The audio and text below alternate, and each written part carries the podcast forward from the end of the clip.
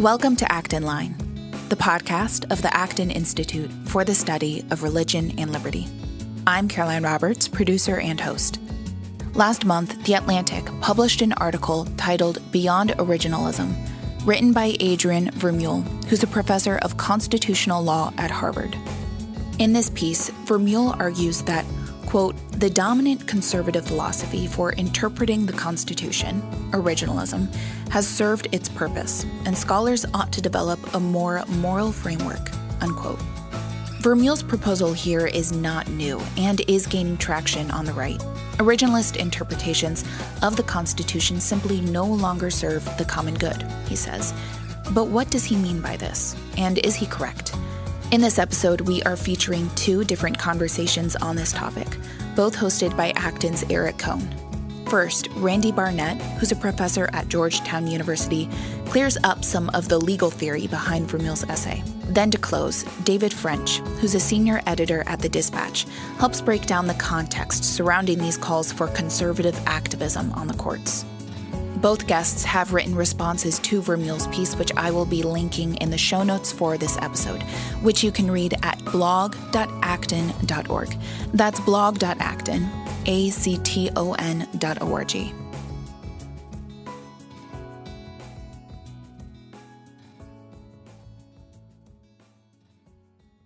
I'm joined now by Randy Barnett, who is the Carmack Waterhouse Professor of Legal Theory at Georgetown University Law. He is also the director of the Georgetown Center for the Constitution. In his most recent book, An Introduction to Constitutional Law 100 Supreme Court Cases Everyone Should Know, was published in 2019. Randy, thank you so much for joining us today. Well, thanks for having me on the show and uh, looking forward to our talk. So, your piece in The Atlantic was titled Common Good Constitutionalism Reveals the Dangers of Any Non Originalist Approach to the Constitution. Uh, perhaps we should start with some definition setting before we get into the Adrian Vermeule piece beyond originalism that you were responding to with what is originalism? Sure, I can summarize originalism in one sentence, and that is the meaning of the Constitution should remain the same until it's properly changed by amendment. So the Constitution, there are two premises to originalism beyond that one sentence definition. One is that there is a fixed meaning of a text. The, the, when a text is is uh, uh, ratified or promulgated, it has a meaning. If you write a letter to somebody, it has a fixed meaning at the time you wrote it. If the, the text has a meaning at the time it was promulgated, um, that's an empirical claim about texts and meaning. And then it has a norm. There's a normative component to originalism that said constitutional actors uh, ought to be ought to be bound or ought to uh, make their decisions based on that text. So that originalism has a descriptive component and it has a normative component. Now, the descriptive component is based on linguistics and other fancy stuff like that. The normative component um, can be based on a number of different moral arguments for why the original meaning should be followed by constitutional actors. There's quite a there's quite a number of them, and they're not mutually inconsistent. So you don't necessarily have to pick one; you, they reinforce each other. But that's originalism in a nutshell. The meaning of the Constitution should remain the same until it's properly changed. And I guess let me just offer a similar uh, brief normative argument for originalism, uh, and that is that the Constitution is not the law that governs us. The Constitution is the law that governs those who govern us. And if that's true, they, those who are to be governed by the Constitution can no more change its meaning without going through the amendment process than we can change, we can properly change the meaning of the laws they make to govern us without going through the legislative process. So that's it, it's interesting you frame it that way because as we get into Adrian Vermeule's piece, uh, it seems that he has almost an inherent rejection of the concept of the Constitution built into it because he speaks not of what is to me the fundamental understanding of the American system of governments that we are citizens, not subjects. He speaks in there very clearly of subjects and rulers. And the concept behind his proposal for common good constitutionalism is a means to empowering strong rule in favor of the common good. Do, do, you think this is what he's doing? Oh, absolutely. And he uses the word subjects freely in the piece. Um, but, you know, one of the problems with this piece in The Atlantic is that it it assumes or asserts, depending on what we're, which one we're talking about, either assumes or it asserts so much theory uh, without really coming to grips either with the theories that are being assumed or asserted or any objections to them that it is just it's you know it's really hard to interpret or it it it, it, it requires the reader to bring to bear all of the reader's understanding of all the different theories that these that this this essay are implicating, even though he doesn't really wrestle with them himself. And this is just one of them. Are we citizens? Are we subjects? What does it mean to be a citizen? Um, the government is the government our servant, um, and or are, is the government our master? Is the government our ruler? And, and um, look, uh, I think that this is a repudiation um, this position is a repudiation of the founding document that made the that constituted the United States as a polity, which is the Declaration of Independence. So, what did that say? It said we hold these truths to be self-evident that all men are created equal, that they are endowed by their Creator with certain inalienable rights, among which are the rights to life, liberty, and the pursuit of happiness. Each one of those are individual rights, rights that Adrian Vermeule would associate with what he calls liberalism. And then the next sentence of that declaration says to secure these rights, governments are instituted among men, deriving their just powers from the consent of the governed. That is the American theory of government, which is that government exists to secure the pre existing individual rights of life, liberty, and the pursuit of happiness. That's what government is there for. And it's to be measured against that standard.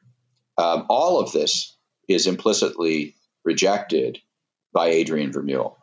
In the early part of his article in The Atlantic, the third paragraph, he says Originalism has now outlived its utility and has become an obstacle to the development of a robust, substantially conservative approach to constitutional law and interpretation. Such an approach, one might call it common good constitutionalism, should be based on the principles that government helps direct persons, associations, and society generally toward the common good so I think there are two interesting things in here. One, he seems to be suggesting that originalism itself is only a kind of utilitarian tool that was rhetoric or a position held by its proponents for the maximization of their political power when they were out of it. Uh, as well, he seems to talk about this idea of common good constitutionalism without seeming to define clearly what this common good actually is. Uh, do, do, you think I have it correct there? Uh, I think both of those are right. Um, let me talk take about talk about each one of them uh, uh in turn. So, as for the first one, um, that he says essentially that originalism was a rhetorical device for those out of power. This is actually a criticism, a widespread criticism made of originalism by non-originalists, by generally progressive or left-wing non-originalists, where they say, "Oh well." This, you know, uh, judges in particular, judges, they're usually willing to cut slack to academics. But with respect to judges, they say they're just mouthing this commitment to originalism. This is just a cover for them pursuing an ideological agenda. Um, I guess it's no surprise, as I say in my uh, my response to Adrian's piece in the Atlantic, that Adrian mouths this non-originalist criticism of originalism because he's a, a non-originalist himself. So just because Adrian if he ever did assert originalism, and I don't know that he ever did, might have done it for strategic reasons. Um, that doesn't mean other originalists are doing it for strategic reasons. So uh, I think he's wrong about why people are doing it. Although I guess he could be right by, about somebody, some of them, but I don't think he's generally right, and he need and it need not be correct. So the second point um, was the common good, and here's the thing that more generally, people who are talk about the common good, you know, and reject what they call liberalism, uh, overlook, and that is that one of the principal claims for liberal for, for individual rights is that they are absolutely essential to securing the common good. That you can't concern, you can't, you cannot, and that's the way. And they were defended in such terms when they were introduced into uh, the political lexicon during the Enlightenment. That is that the respect for individual rights is an, is an inescapable, absolutely necessary uh, means of, preser- of preserving and protecting and advancing the common good. And if you try to do that, advance some notion of a common good without doing that, you will not achieve the common good. that meets Adrian's claim on the merits. But first, I think it's incumbent upon him to make his claim, which he hasn't done. What you talked about previously with regard to the Declaration of Independence, it, it seems that this common good approach is reflects a collectivization of what has in to originalists and, and really to anyone I think who's read American history understands as the individual nature of rights within the constitutional understanding that it's the right to pursue happiness from an individual or really a family level, uh, as opposed to this kind of co- common good conception that seems to be a full, almost national collectivization of that idea. Right. Well, this idea that goes way back. That's nothing new. Um, in fact, it's the subject of my previous book, Our Republican Constitution Securing the Liberty and Sovereignty of We the People. And in that book, I outline uh, two conceptions of popular sovereignty based on two conceptions of we the people we the people as individuals, and we the people as a group. If you take the view of we the people as a group, which is a view that I do think existed, you know, at the time of the founding. It was not unknown, although it didn't become really popular until after the founding into the 1820s and 1830s when it became the basis of the new Democratic Party. Uh, but if you take individual, if you take we the people as a group, and we the people as a group are sovereign, then the only way, and, and the sovereign will is to prevail, which is what sovereignty typically is about, sovereign will um, then the only way you can ascertain what the sovereign will is is by asking what a majority of the collective we wants. And so it ends up leading to a majoritarian vision of we the people uh, collectively.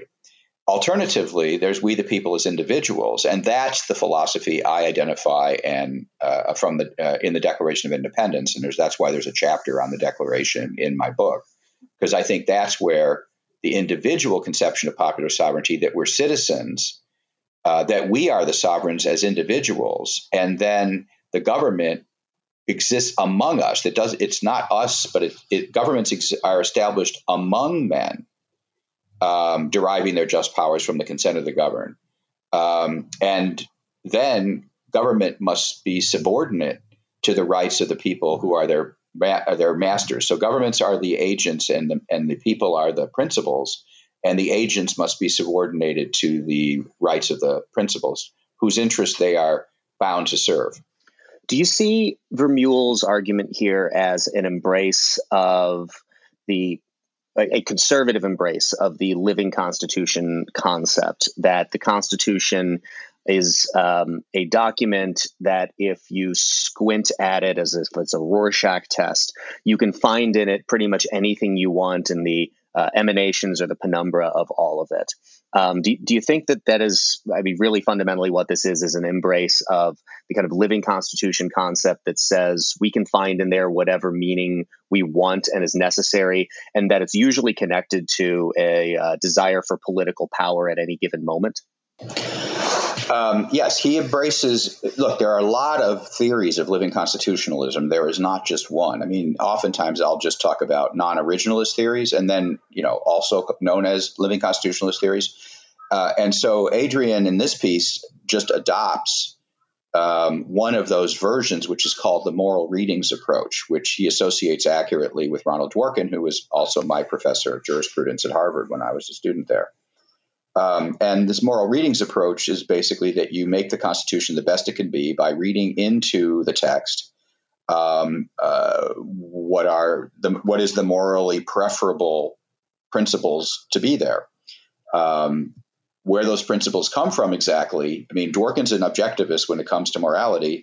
He's not a relativist, and where he gets them from, you know, I'm not exactly sure, but um, this is what you're this is what you're supposed to do. And Adrian adopts that expressly, says he's following, he's just adopting the Dworkinian model uh, without considering any of the weaknesses of that model.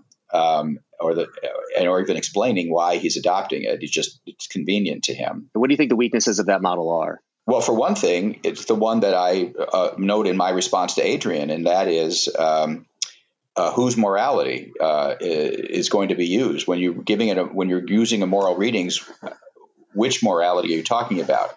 And the way these things are going to be decided, it's going to be either it's going to be a judge, the judge's all things considered moral judgment then is going to be imposed on the legislature or, or the people generally. Or if you want to take a judicial restraint approach, then it's going to be the legislature's view of morality, which a lot of conservatives would favor. Um, and that means it's basically going to be the individual legislator's view. Now, legislation is legislators are supposed to act uh, non-arbitrarily. That is, we're, we're supposed to do what they say, not just because they want us to, but because they have good reasons for us, justifiable, proper reasons. So, what are the justifiable? How will we know?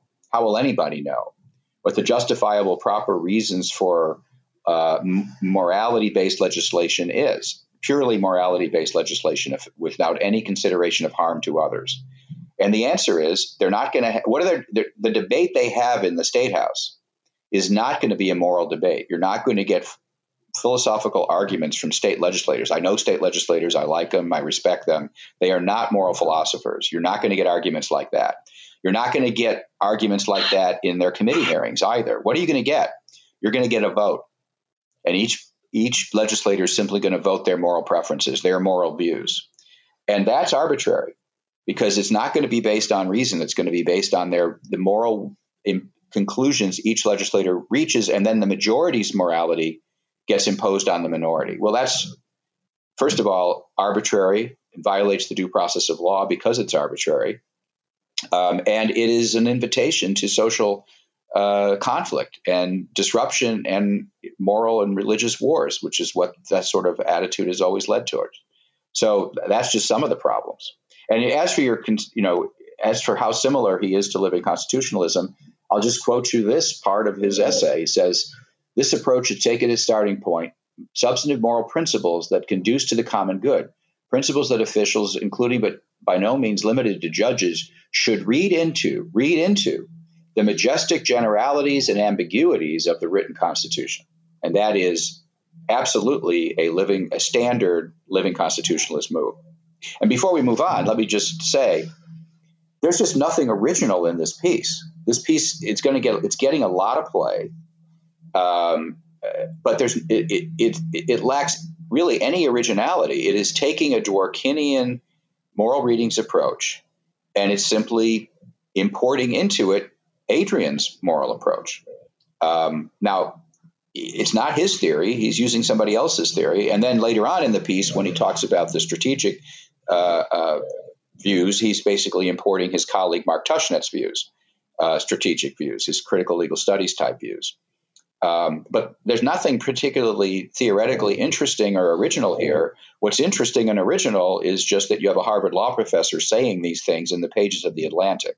I think that's interesting. The question I wanted to ask is, uh, in, in part, where do you think this is coming from? Largely because I think if you look at the way, you know, my, myself as an observer of the political scene and, and as such the uh, judicial branch, um, we've heard a lot of talk over the last three and a half years about the judges who have been confirmed under um, the United States Senate and uh, nominated by Donald President Donald Trump. Um, many of whom we believe, uh, largely because of the involvement of the Federalist Society, are originalist judges. Um, and we've seen, or at least I had believed, that there is somewhat of a conservative contentment with, you know, kind of where society had gotten to, where the legal system had gotten to, where you have these uh, who at least we're likely to believe are more originalist judges. Um, so I understand what you're saying about this not being revolutionary or really offering anything new in terms of legal theory. But where do you think that this desire to take what, uh, at least amongst, I think, many people had been perceived as progress uh, in the judiciary and kind of now turn it on its head with this desire to read into the Constitution kind of whatever you want to see in there in the name of this undefined common good?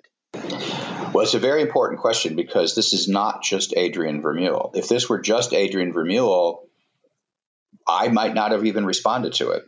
But I know that there is kind of a small, very small, but uh, uh, uh but still an existent element of discontent that's sort of uh, uh, burbling up uh, from social conservatives in particular. And this is a just one part of the sort of much larger and much more well known pushback against um, mainstream or establishment conservatism generally. So, which is what is represented by people who um, support Donald Trump. Not all people who support Donald Trump take this view, and, and, I'm not sure. I don't know what Donald Trump's view is, but a lot, a number of people who have you know have used the Trump presidency as a as a way of arguing against what they call conservative Inc. or establishment conservatives who have, and here's their complaint, who have failed to deliver on their promise and will always fail to deliver on their promise because there's something wrong with the program that they are seeking to implement. Some of it is because of personal things that they're they're establishment folks themselves and they enjoy Georgetown cocktail parties and all the rest. But some of it has to do with the inherent limitations of their approach uh, to governance as well. And that's when you see this pivot into something like a commitment to tradition and conservatism in that sense, a traditionalist approach, as opposed to what what they call a liberal approach, which is based on individual rights um, and the principles of our founding. It, it strikes me as there's almost a, a complaint about uh, uh I want to say it's a misunderstanding of originalism, but that you know I've I've heard speeches from um, Clarence Thomas and and I've read just uh, just the late Justice Scalia on this as well, who have talked about their judicial philosophies. I know there are varying strains of um, originalism or textualism between the two of them and between a lot of judges, but that they would openly say that sometimes the approach that they believe is the correct approach, their originalist or textualist approach, leads them to legal decisions that they don't personally, by you know, by their own individual personal views, don't like the outcome of. But that that is what the Constitution says, and that if there is a desire to change that, we can amend the Constitution. Uh, it, it I, I, find it interesting. The it, it seems to be an uh, an argument about results rather than the importance of the process that I think, as you alluded to earlier, that the importance of, of these liberal institutions that we have are not necessarily to produce certain results that groups of people may desire. It really is to stop people from killing each other over their disagreements, rather whether they be political or religious or sectarian of any kind. Yeah, this discontent is absolutely what we what what conservatives used to call result oriented jurisprudence. That's what it is. It's that's it's nothing other than that.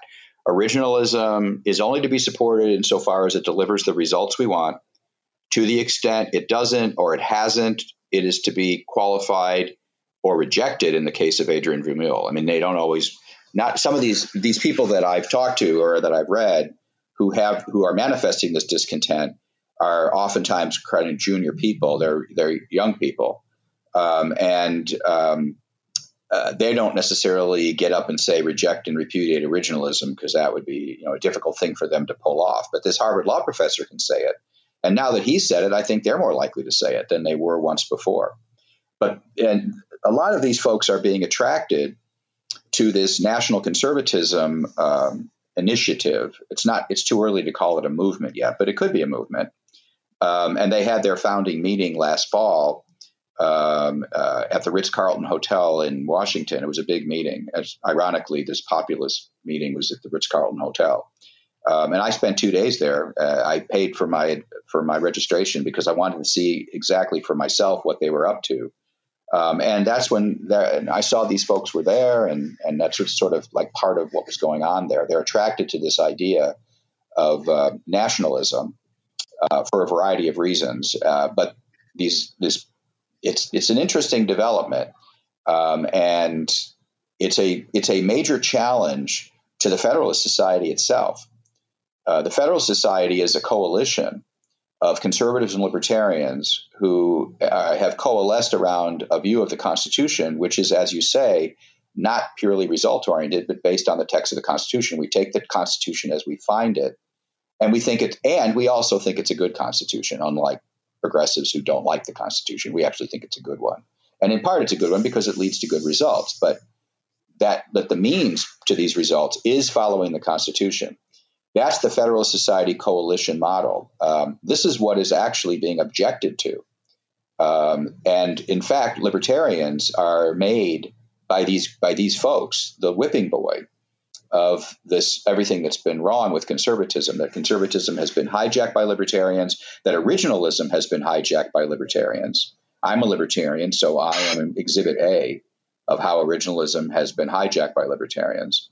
Um, so they oftentimes use me as an example, um, and and and that's the problem. And so if you go at the national con- con- con- uh, the national conservatism uh, conference, every twenty or thirty minutes or so, there would just be whoever was speaking would just have a gratuitous slight sl- slap at libertarians, even if it wasn't even relevant to what they were saying, because that's who uh, that's who who the bad guys are in the story. You conclude your piece by saying, We can all be grateful to Vermeule for firing so visible a shot across the originalist bow. Forewarned is forearmed. Recall this passage from Justice Scalia's dissenting opinion in Morrison v. Olson. Frequently, an issue will come before the court clad, so to speak, in sheep's clothing. The potential of the asserted principle, in effect, in uh, to effect important change in the equilibrium of power is not immediately evident and must be discerned by a careful and perceptive analysis. But this woof comes as a woof. There is nothing subtle or surreptitious about the challenge common good constitutionalism propose, uh, poses to originalism. This woof comes as a woof. Randy Barnett, thank you so much for joining us. We appreciate it. Bye. Thanks for having me, Eric. On June 27, 2018, the Supreme Court issued its 5 4 decision in favor of Mark Janus in Janus v. American Federation of State, County, and Municipal Employees. This landmark case was a victory for First Amendment rights, ruling that government employees can no longer be compelled to pay union fees as a condition of working in public service. The Acton Institute is pleased to host Mark Janus at an upcoming event on August 20 in Grand Rapids, Michigan. He'll be joining us for a moderated conversation on this historic case and his move from public sector employee to advocate for workers' rights. Learn more about this event and save your seat today at acton.org/events.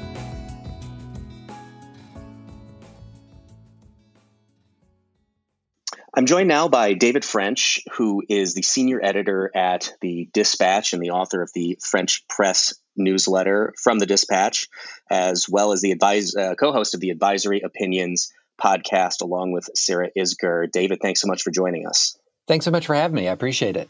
So I read with great interest your Against Christian Authoritarianism newsletter from the Dispatch, uh, which is addressing Adrian Vermeule's article in the Atlantic, but I think addressing it uh, almost almost setting aside the originalist, the constitutional arguments, which I think are important, but taking a look at the political nature of Vermeule's argument.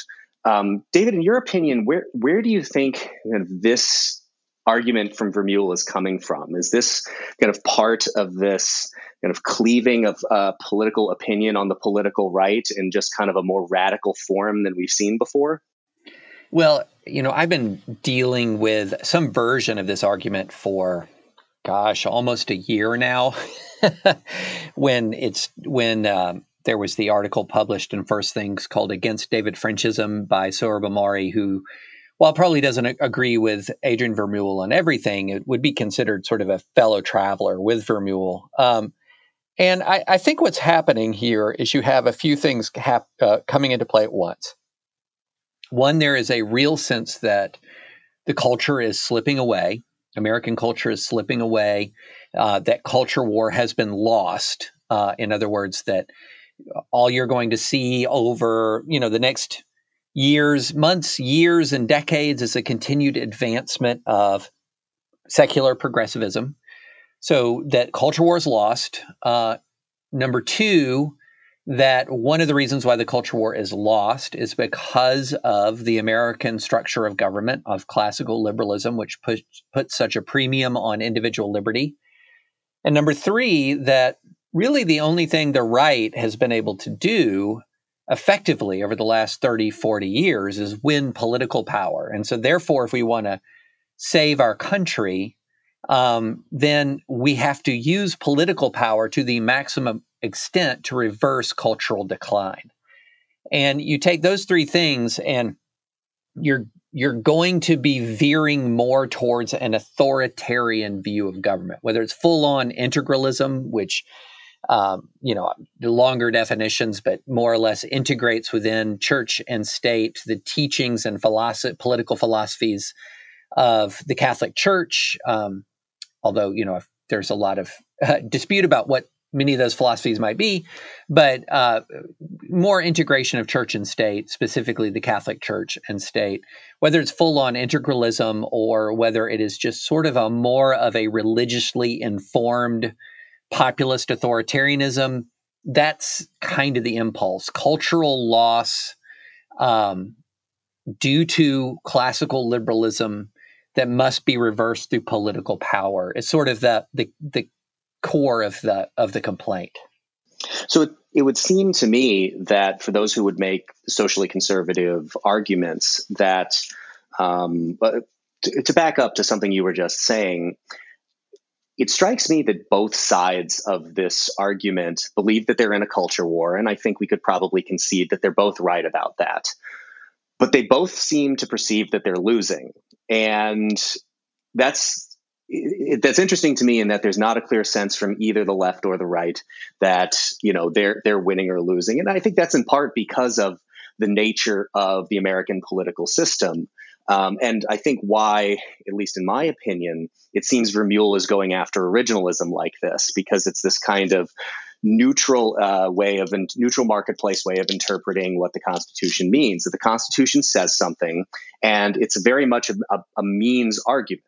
It's not about the ends. And because it's not about the ends, that seems to be informing some of the consternation that they're having, uh, because it doesn't necessarily guarantee that the outcomes that are going to come from an originalist interpretation of the Constitution are outcomes that they would like. But they seem to want to now replace it with something that's more certain that we'll know the outcomes we're going to like, but it also opens up the possibility of the same mechanisms of power being used against them. Does that that make sense to you? Right. I mean, it's you know, anytime you're veering towards authoritarianism and away from localism, for example, federalism, for example, uh, veering away from individual liberty, um, you're kind of hoping that your side wins all the time that that you that those who are controlling the levers of power will always be friendly to you because the structures you create that overcome individual liberty that overcome localism or federalism are the exact structures that would then be used against you with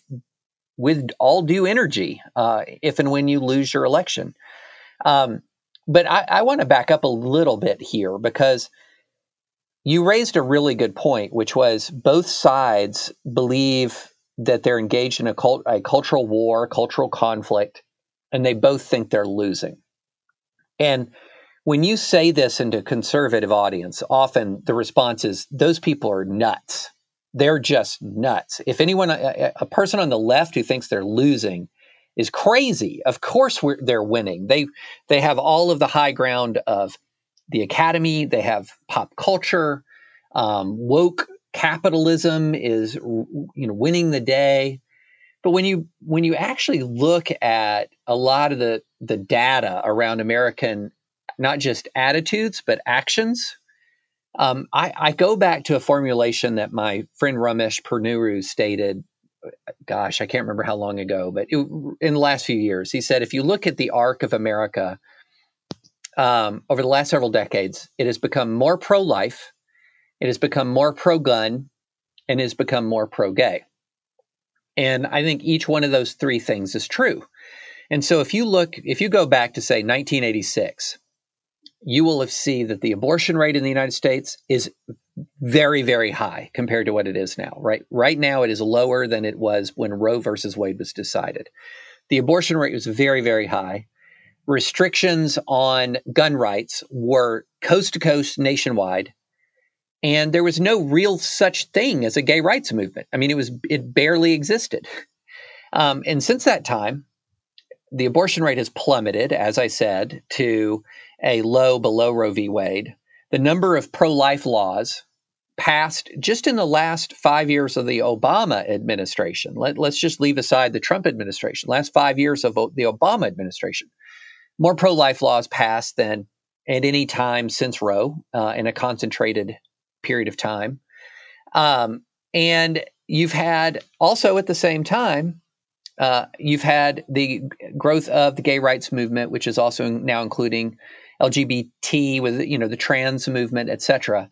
And so what ends up happening is if you're on the left, you're going to look at abortion rights under siege, gun rights spreading from coast to coast, and you're saying, what on earth has happened? And if you're on the right, you're going to say, wait a minute, what is this? What is going on with this Caitlyn Jenner stuff and Title IX and uh, boys participating in girls' sports and woke capitalism making, you know, uh, taking aim at religious liberty. And so each side has this has a big issue that they really care about where they have been in retreat for a long time. And so it isn't as cut and dry by any stretch of the imagination as sort of the the integralist or authoritarian critique would have it. The culture war picture is very much more mixed. Well, the, there's a fundamental. It's interesting to me in Vermeule's piece that uh, part of what he says needs to be rejected is somewhat of an economic libertarian understanding of the world. And part of that economic libertarian understanding, at least to me, has always been the idea that there are trade offs in everything. That nirvana is not for this world. You're never going to have an unalloyed good, or I guess the inverse of that would be an alloyed bad. Um, there's going to be upsides to bad things and downsides to good things. Uh, so, from the perspective of, say, a believing Catholic looking at the pro life argument that you just made could be happy about the increase or the decrease in uh, the abortion rate, but would also look at the mainstreaming of um, contraception and other things the Catholic Church teaches against. Uh, and I guess the question really becomes are you willing to accept the trade offs inherent in that and make priorities even within kind of your own belief systems of what is more important to pursue at any given moment with the understanding that you're never going to get all of what you want? Yeah, I think that that's. Uh, when you're when you're arguing with integralism, you're often arguing with you find yourself arguing with a sort of a vague sort of utopianism, um, in which there will be a strong ruler, a strong central authority. They will have a conception of the common good, of which there will be broad social consensus around it eventually, and they will know how to pursue its attainment and to do so effectively. I mean, these are some pretty big presumptions. Um, and you know, one of the things that a, a more libertarian-minded person would immediately respond with is not just you're neglecting trade-offs. Utopianism is is a pipe has, is and has always been a pipe dream, even a even a soft form of utopianism. But there's also a strong objection as to who decides what is good for me economically, for example. Who who is it's going to because when you're talking about the common good argument, and particularly in the economic realm, you're often talking about an awful lot of central planning and privileging of one form of profession over another form of profession, uh, striving for an ideal as as defined by the planners, uh, workforce mix and workplace policies. And you know, one of the things that a more libertarian model of economics does is it it just it just rejects the ability of the central planner to either a do that competently or b do it in a way that's actually in my best interest and that they would know my better best interest better than I would. And you know that's one of the problems that I have with this this formulation is that you're taking you're putting an enormous amount of power in the hands of a concentrated small number of people and asking them to create a, a coherent set of policies that I'm supposed to eventually conclude that they're, but just because they're working so darn well, are really best for me, regardless of my initial objections. And you see that that strain throughout Vermeule's essay. And again, this is not new. I mean, this is central planning, right? This is this is top-down central planning of not just social policy, but top down central planning of the most complex economy in the history of the world. And you'll have to excuse me if I'm skeptical of the ability of the central planner to accomplish the common good in the way that they conceive.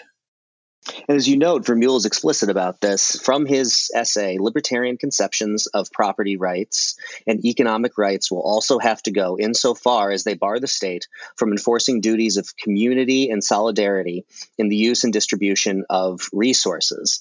And this gets to exactly what you were saying and what Hayek identified as the knowledge problem of you, even if you get all the smartest people in the world in a room together, they can't possibly possess enough knowledge to be able to effectively determine where those resources go. And we almost we see a version of this right now in the reaction to the coronavirus pandemic, uh, because we have with the way we have anti-price gouging laws do not allow prices to do the job that they're supposed to and communicate what resources are needed in places that actually need them there's a perfectly fine to have a moral objection to incredibly high prices on goods in that place. But you also must accompany with an understanding, I think, uh, that prices communicate something that even the smartest people in a room together are not possibly going to be able to determine for everyone in the way Vermeule seems to allude to here. Well, you, you raise a good point about coronavirus separate and apart from pricing. Um, so, the United States of America is an incredibly large, incredibly geographically and diverse country. So you have cities like New York that are among the more densely populated places in the United in the world, and then you have places like Montana, incredibly. It's been social populated. distancing from its inception. Yes, or you know, there's a big difference between suburban and rural, and and so we have we have 50 states, we have 50 state governors, and the founders, in their wisdom, said, look, the police power, uh, especially the police power over public health, resides with the state governments.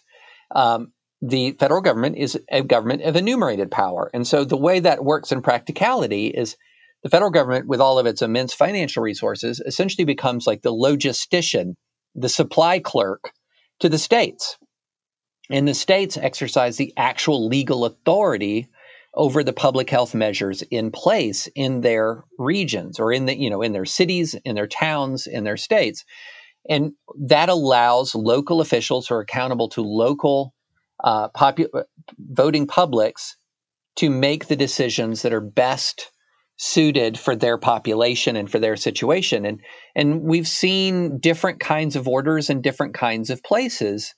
And that is the system at work. And I'm much more skeptical of the ability of the federal government to determine a, a uniform set of rules for everyone in the country or to be able to fine tune from central planning the rules in each region of the country that are best suited for both a combination of public safety and economic opportunity in each and every region. And again, this is this is one of the issues with authoritarianism. Authoritarianism devolves power to the top, uh, and it places an extraordinary burden of expertise on an extraordinary, extraordinarily small number of people who are simply not capable in the most practical sense. that They're just not up to that task. And and you know, if we if we doubt that, you know, we have ample historical example. Uh, and you know, here's one of the other things I think is is uh, important to understand. America is only becoming more complicated and more diverse. It is not a society and economy that is becoming simpler and less diverse. And so it is becoming, I believe, increasingly difficult to govern through a uniform, top down, central planned statist approach. And yet, that is exactly what this version of right wing authoritarianism is proposing. What if we can back up to the cultural part you were talking about a few minutes ago and get you to weigh in on uh, this idea that you talked about the ways in which you know the as Ramesh Ponnuru pointed out that America has become uh, more pro-life, more pro-gun, and more pro-gay, uh, and we coupled that with a conversation about how both sides in a culture war seem to think that they are losing it. How much do you think that is a product of how we're still learning to deal with the technological advancements of the last 15 to 20 years, where we really all have moved our lives online and we feel closer to people who are further away from us uh, because of those connections. I can, the, part of the great thing about these technological advancements is that I can, you know, as we're sheltering in place right now, I'm in Chicago and you're in Tennessee, we can talk to each other as, you know, almost as if we lived right next to each other. That's a great advancement, but we also gives us the opportunity to see all the people in so many different places around a country that, as you noted, is becoming more and more diverse who are quote unquote living wrong. And it kind of pings this feeling inside of us to say they shouldn't be living that way. When I think the more proper reaction is to say, if California wants to be crazy, as long as it doesn't result in some kind of you know a federal bailout of the state of California or more perhaps the state of Illinois, which may fall first, as long as the bill doesn't come for that, let California be weird in their way, and we can let Texas be weird in its own way. Yeah, I mean it's it's the simplistic, the simple, although not simplistic, but the simple formulation of federalism. Let California be California, let Tennessee be Tennessee. Um, Marsha Blackburn has far more influence over the lives of people in Nancy Pelosi's district uh, than they would like. And Nancy Pelosi has far more influence over the lives of f- Tennesseans than I would like. And, you know, it, it sounds simplistic, but there's a marvelous beauty in that simplicity to local control of an extraordinarily geographically, ethnically, religiously, ideologically diverse population. There's just an enormous amount of virtue in that, so long as we protect the privileges or, or immunities of each and every citizen in every state. Where, where federalism has failed, and look, critics of federalism can point to some pretty negative historical problems. uh, the the slave states of the Confederacy, uh, the Jim Crow states of the con- old Confederacy, and where federalism has failed is where local control has become so powerful that it has overridden the fundamental privileges or immunities of citizenship in this country. So that if I cross state lines and I was a person of a particular, you know, Af- African American, that I fundamentally had different and inferior rights than other Americans. Well, if you have federalism that that protects the the fundamental civil rights of all Americans, yet allows for an enormous amount of local control over everything from um, fiscal policy to healthcare policy to environmental policy where appropriate, then you know at that point you you can really begin to achieve a kind of unity and diversity in the sense that we all can feel a part of the same American family because we share the fundamentals of the social compact and the Bill of Rights but we also feel a high degree of control over our own political destinies because our votes count on the policies that really matter. And and right now, I mean, think about this, Eric. If I live in a non-swing state and in a gerrymandered district, House district, which is ma- basically most of us in the United States of America, as the federal government becomes increasingly powerful on my life, I have decreasing input on its composition. And that is a recipe for trouble. Yes, this brings me to one of the things that I got out of Adrian Vermeule's essay, which is it's not just his rejection of originalism as a means, as a philosophy for interpreting the Constitution, and what seems to me is his embrace of a conservative version of living constitutionalism, where it's essentially a Rorschach test that you can find pretty much anything you wanted to say in the emanations and the penumbra of the text there. Um, but also, it it coincides to me with a rejection of liberalism in and of itself. And we've seen this from Patrick Deneen's book about why liberalism failed, which, um, if I may be so general, is to say that the Adrian Vermeule and, and the people who seem to be uh, fellow travelers with him seem to be in support of this idea. Um, it, it strikes me that they're kind of missing the purpose of liberalism in the same way that Vermeule seems to be missing the point of originalism, that originalism is about the means of this is how we decide what the Constitution says based on the text and based on what we know of how it was passed, that there's a meaning to it. and we can change it if we want. And the purpose of liberalism is also not ends based. It is not to produce a certain set of outcomes that we may like or that we may desire, but really at its fundamental core, it's to stop us from going to war with each other over the way that we want to live our lives whether that be differences in you know morals values religious sectarian differences. It's a mechanism for allowing us to live together peacefully while we disagree with each other. Does that sound right to you? Yeah so i think yes and. So first with the yes i think that um, and I, I, wrote about this in in my um, newsletter that i called against christian authoritarianism and is that liberalism emerged from the wars of religion in the aftermath of the wars of religion as essentially uh, almost, and I, I, I was quoting a, a, person who writes under the pseudonym uh, Scott Alexander and really thought provoking site called Slate Star Codex, which uh, odd name, but don't be put off by the name. Lots of interesting stuff in there. That essentially it's an incredibly um, fragile, fine tuned mechanism for preventing civil war. Um, it's a mechanism that allows people who possess belief systems uh, that were so different enough that in previous centuries led to bloodletting on a terrible scale to not only live together in peace, but then this is the this is the yes and and flourish, flourish as individuals. And this is where I really object to the tension that a lot of the uh, more of uh, the authoritarian right sets up between liberalism and the common good. It's a false distinction. Liberalism, particularly the kind of liberalism, liberalism articulated in the Bill of Rights to the U.S. Constitution and the Civil War amendments passed after the Civil War, is I do represent a series of legal doctrines that are in the common good and by themselves produce human flourishing. Uh, so, for example, free speech.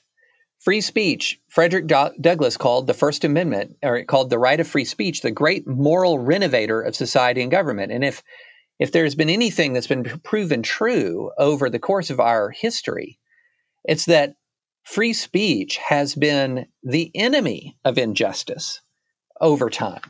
That doesn't mean that all speech is good or that every person exercises the liberty, the, their liberties in the First Amendment responsibly. But the net effect of that liberty has been human flourishing on an extraordinary scale and the elimination of some injustices that have plagued, you know, have plagued humanity for millennia. And so Free speech is in the common good. Let's go to another one due process. Due process is a fundamental aspect of liberalism. Fundamental. But nobody would say that due process is a new, has a, is a morally neutral value. Now, there's a neutral aspect to it that everyone, both the guilty and the innocent, enjoy due process. But nobody would say that due process itself is morally neutral. So you can go again and again freedom from cruel and unusual punishment, um, freedom from self incrimination, uh, rights of free exercise, rights of assembly. While these are there are aspects of them that are neutral in the sense that it's their applicability to citizens is neutral. Every citizen enjoys the same rights. The rights themselves are not morally neutral. they are morally good in the common good.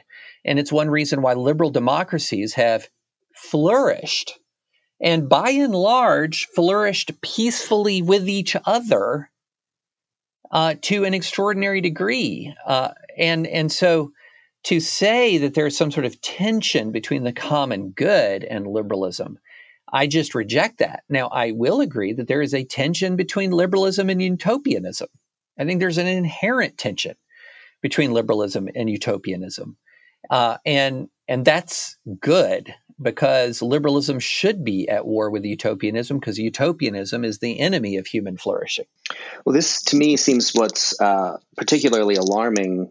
That sticks out to me in Vermeule's essay is his taking of the principles that you've just laid out that are in the Constitution and in the way he discusses them in his essay inverts the entire structure, where we're talking about it in the context of um, how we've set up governments among men for these specific purposes. The notion clearly that we are citizens, not subjects. Vermeule is rather naked and clear in talking about rulers and subjects in a way that strikes me as truly antithetical to the understanding of the American experiment that I've always had. Right. And, you know, one of the interesting things is if you're, you know, if you're uh, trying to sort of shrug off the um, Vermeulean argument and, and the reaction against the Vermeulean argument, given that it's so lacking of any policy specifics, it's just sort of pearl clutching and hand wringing, and he didn't even propose anything, all that or uh, even define you know, the common good in a way that would allow us to discuss what he's angling towards. Right. But the language itself is cast in a way that is contrary to our understanding of our, and contrary to our long held self understanding about who we are within a constitutional republic. So, what he's doing is he's writing in a way that I think is rather intentionally designed to inflame while providing uh, while providing little substance. So, which gives you this sort of plausible deniability. Like, why are you pearl clutching? I haven't even, it's not like I proposed a monarchy, but also contains deliberately provocative words that everyone reading it knows are contrary to the American idea of the, of the uh, relationship between citizen and state. And so it's sort of classic trollishness. It says something that is at least um, not quite serious enough to merit, you know, a five alarm emergency, but intentionally provocative enough enough that the critique is well earned. and so there's this there is a it's it's it's it's deliberately inflammatory while being also deliberately vague. And I just find I find that to be a uh, shall we say, unhelpful way of engaging with the public. Do you think this is uh, a feature, not a bug, of the temperament of this sort of nascent movement? Oh, well, this movement is trollish to its core. it's mocking and trollish and condescending to its core. So there's sort of a, there are two aspects of it. One is that it is, um, you know, all of the substantive authoritarianism and and uh, critique of classical liberalism that we've been discussing, but it also has a stylistic element. Now, not everybody has this element. I mean, Patrick Deneen is a, I don't, almost don't even want to use him in the same conversation with some of these guys. He's he's a guy who's you know written some really thought provoking, intellectually serious stuff and engaged in public argument in the best of good faith. So this is not universal, but an awful lot of these guys they combine their authoritar- authoritarianism with a kind of mocking condescension against dissenters, uh, paired often with personal targeting, uh, which I know quite a bit about.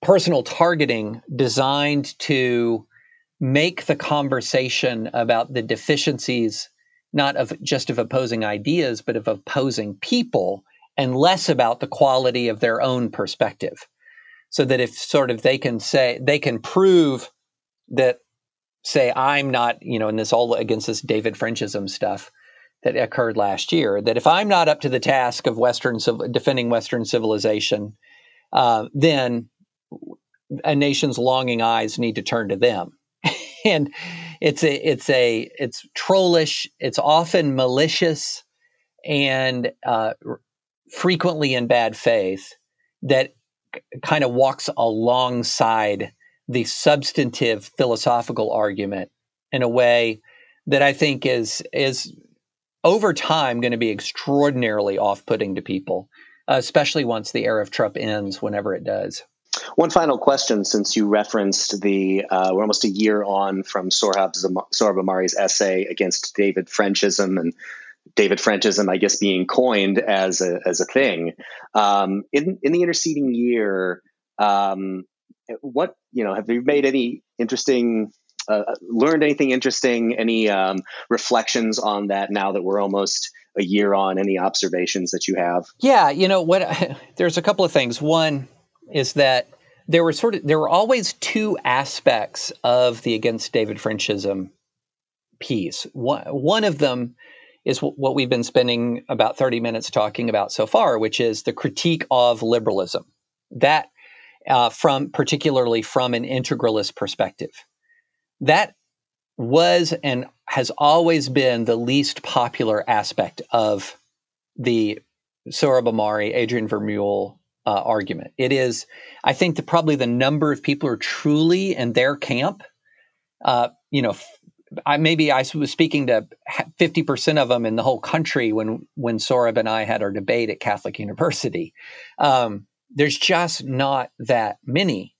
Where I think I found where you found over time was that the real energy uh, surrounding that argument wasn't so much in support of Catholic integralism. What the real energy was in anger at critique of Donald Trump and a sort of a, a, a, more sophisticated Christian defense of Donald Trump was where you got the real energy in support of Sohrab, not in support of his integralism, but in support of a very pointed critique of, of Trump critics and a Christian argument for Trump that was a little bit different and more weighty than but judges.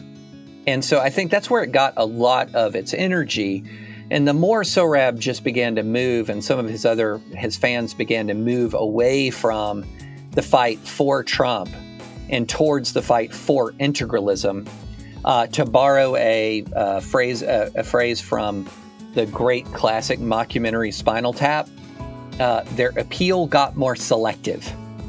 Uh, they there was less energy for them the more they moved towards integralism and away from the Christian defense of Trump. That's where the energy really truly was. It was never in creating a mass movement towards integralism. David French is senior editor at The Dispatch, the author of the French Press newsletter, and the co host of the Advisory Opinions podcast, also from The Dispatch. David, thank you so much for joining us. Uh, thanks so much for having me. As always, thank you so much for listening today. Our podcast team loves putting this show together for you every week, and it's so encouraging to hear back from our listeners. Feedback is super important to me because it lets me know what you like to hear more of, including the kinds of topics you're interested in most, and also how I can improve this show to make sure you're getting the most out of it. You can reach our team at actonline at acton.org, or you can call our office at 616 454 3080. And if you like our show, you know what to do. Leave us those ratings and reviews on the Apple Podcast app and subscribe. Acton Line is on YouTube, Google Play, Stitcher, or wherever you listen.